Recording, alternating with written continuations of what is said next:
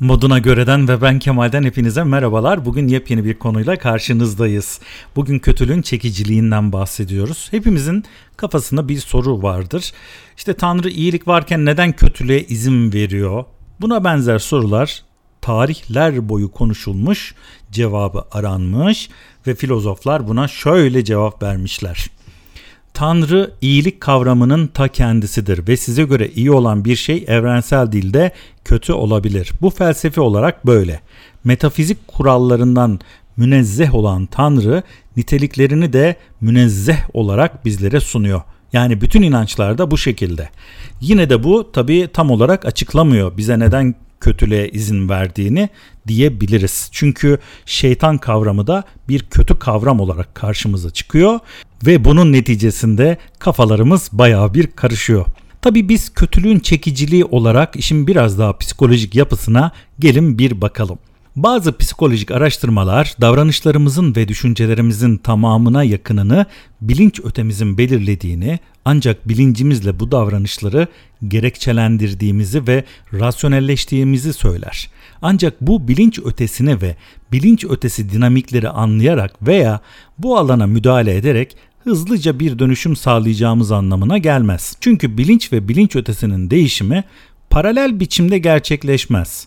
Örneğin bilincimizle şiddeti reddetebiliriz ancak bir çaresizlik anında ya da bir narsistlik anında bir anda öfkelenir kendimizi güçsüz zayıf hissettiğimiz anda şiddete başvurabiliriz. Şiddet uygulayanların çoğu şiddeti savunmazlar. Fakat kendi uyguladıkları şiddeti türlü bahanelerle geçiştirirler. Eşine çocuğuna kızan erkekler aslında şiddete karşıdırlar ama kızdırdıkları için kendilerini kaybettiğini söylerler ya da elleri kaymıştır. Kalbimiz, midemiz gibi bazı organlarımızın çalışmasını kontrol edemeyiz elimiz kontrol edebildiğimiz ve ne yapacağına karar verdiğimiz bir organımızdır. Dolayısıyla kontrolüm dışına çıktığı dediğiniz an itibariyle şizofrenik bir durum söz konusu olur. Bu noktada anlatı sanki öfke anında bu suçu yabancı biri dış bir güç işlemiş gibi kurulur. Peki kim bu yabancı? Bence bir ideali tanımlayıp o ideale yaklaşabilmek için kendimize ait olan o kötüyü başkalarının üzerine atıyor ve böylece kötü olanı yabancılaştırıyoruz.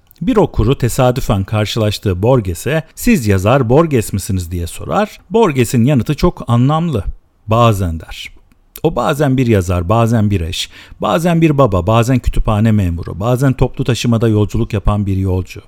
Her insan biraz Borges'in söylediği gibi aslında.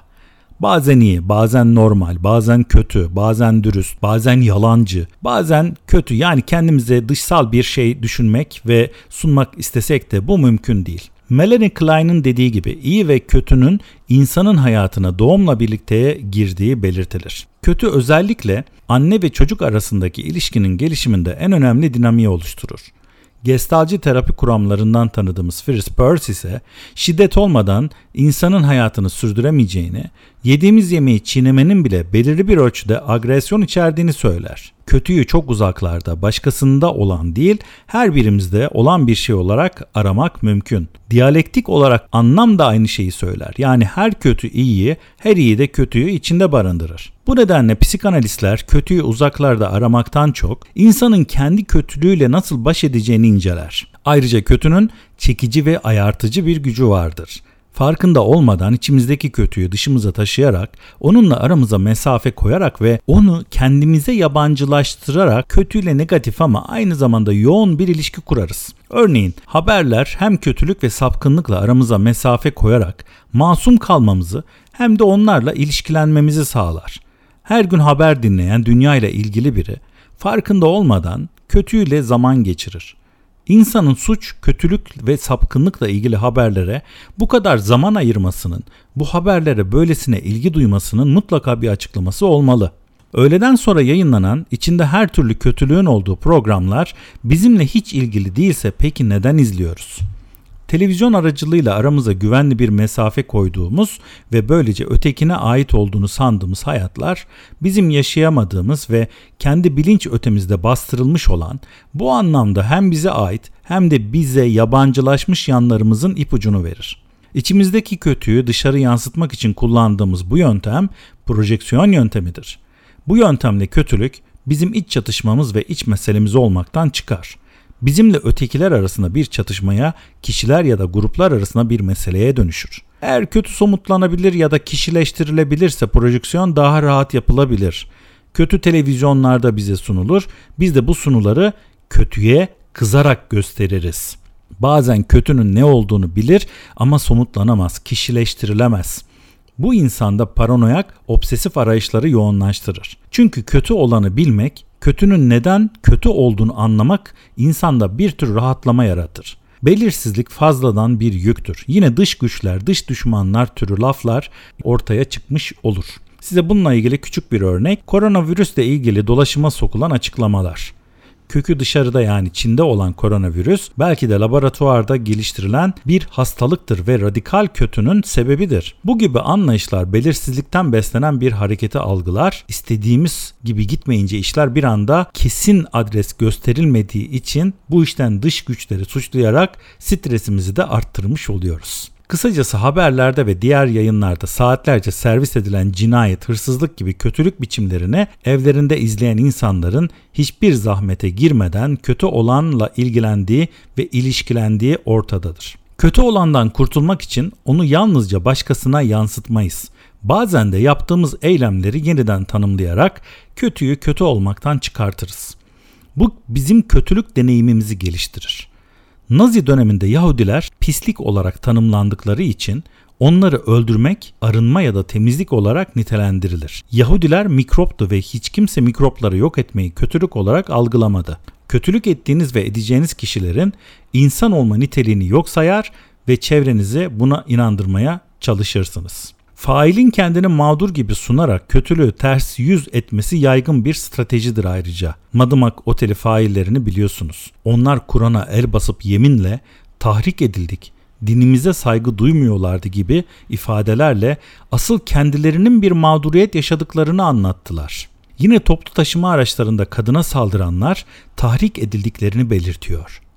Katiller ve şiddet failleri suçluluktan kaçabilmek, suçlarını göreceli hale getirebilmek için kendilerini mağdur olarak konumlandırırlar. Etik üstünlük sağlamaya ve ahlaki değerlere yaslanarak yaptıklarını meşrulaştırmaya mutlaka girişirler. İyi birçok insanın için idealdir ve iyiye ulaşma çabası olumlu bir şey olarak görülür. Ancak iyi can sıkıcıdır, çekici olan kötüdür. Onurlu olmak gerekir ama bu zordur. Çekici olan zalimlik ve ahlaksızlıktır.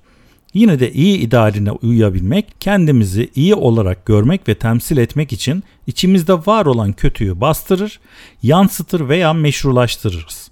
İşte bu kendi kötülüğümüzle yabancılaştırılmış ve deforme edilmiş bir biçimde karşılaşmamıza neden olur. Ancak bize masumiyet mutlaka baş edemez binlerce insanın sorgusuz sualsiz hapishaneye atıldığı televizyonlarda izlemek ve hiçbir şey yapmayarak kötüden uzak durduğumuzu zannederek insanı masum yapmayan bir travma stratejisi içine giriyoruz. Zulme uğrayanların duygularına yakın durmak, acısını anlamayı denemek zordur. Çünkü bu mağdurla özdeşleşmek, çaresizlik, umutsuzluk ve acıyı hissetmek demektir. Acımayı hisseden acıyı da hisseder. Çünkü her acıma da acı vardır. Mağdurla özdeşleşmek tacize, tecavüze, şiddete ve ölüme yakın durmaktır. İşte belki de bu zor duygulardan kaçmak için mağdurlarla değil faillerle ilgileniriz. Fail olumlu veya olumsuz kodlamalarla ilginin hep odağındadır. Bazen faili kahramanlaştırırız. Çok tanrılı dönemde Sümerler ve Mısırlıların tanrıları farklı isimlerle anılsalar da benzer bir işlev görüyorlardı.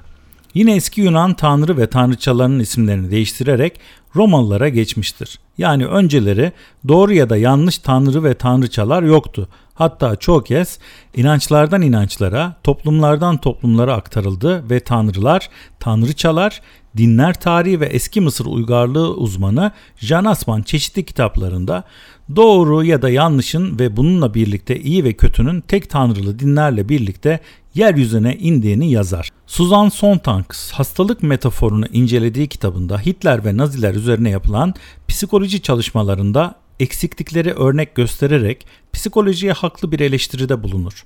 Buna göre zulmü açıklamaya çalışan psikoloji bir yanıyla zulmün haklılaştırılmasına ve masumlaştırılmasına katkıda bulunur. Bazı psikolojik yaklaşımları radikal kötüyü psikopatlıkla ilişkilendirerek kötülüğün sadece deliler tarafından yapılacağı kanısı uyandırırlar. Sontag'ın eleştirisine katılıyorum ancak buna rağmen kötü ve kötülük üzerine düşünmeye devam etmek gerektiğini söylemek istiyorum. Fakat bu meseleyi pedagojik olarak ve didaktik yöntemlerle de çözebileceğimizi düşünüyorum. Bu yöntemler yararlı olsalar da eksiklikler mutlaka var. Mesela okumanın iyi bir şey olduğunu söylemek didaktik bir iddiadır. Fakat tek başına bu bir bilgi yani işe yaramayan bir bilgidir. Üniversite mezun sayısı artsa da kitap okuma oranı artmıyor. Yani okumanın iyi olduğu bilgisi tutumumuzu, davranışımızı değiştirmeye yetmiyor. Benzer biçimde bir ülkede hiçbir grup zalim olma özgürlüğü istiyoruz diyerek yürüyüş yapmadı veya hiç kimse ben de zalimce eğilimler var demiyor. Çünkü zalimliğin kötü bir şey olduğunu biliyor. Ama bu ülkede her köşe başında şiddet ve zulüm var. Bu durum üzerine biraz daha fazla düşünmemiz gerekiyor. Bugün kötülüğün çekiciliğinden bahsettim sizlere bu podcast'imizde. Bir başka podcast'te yeniden görüşünceye kadar bu konu üzerinde de güzel şekilde düşünüp yorumlarınızı da bekliyorum. Hoşçakalın efendim.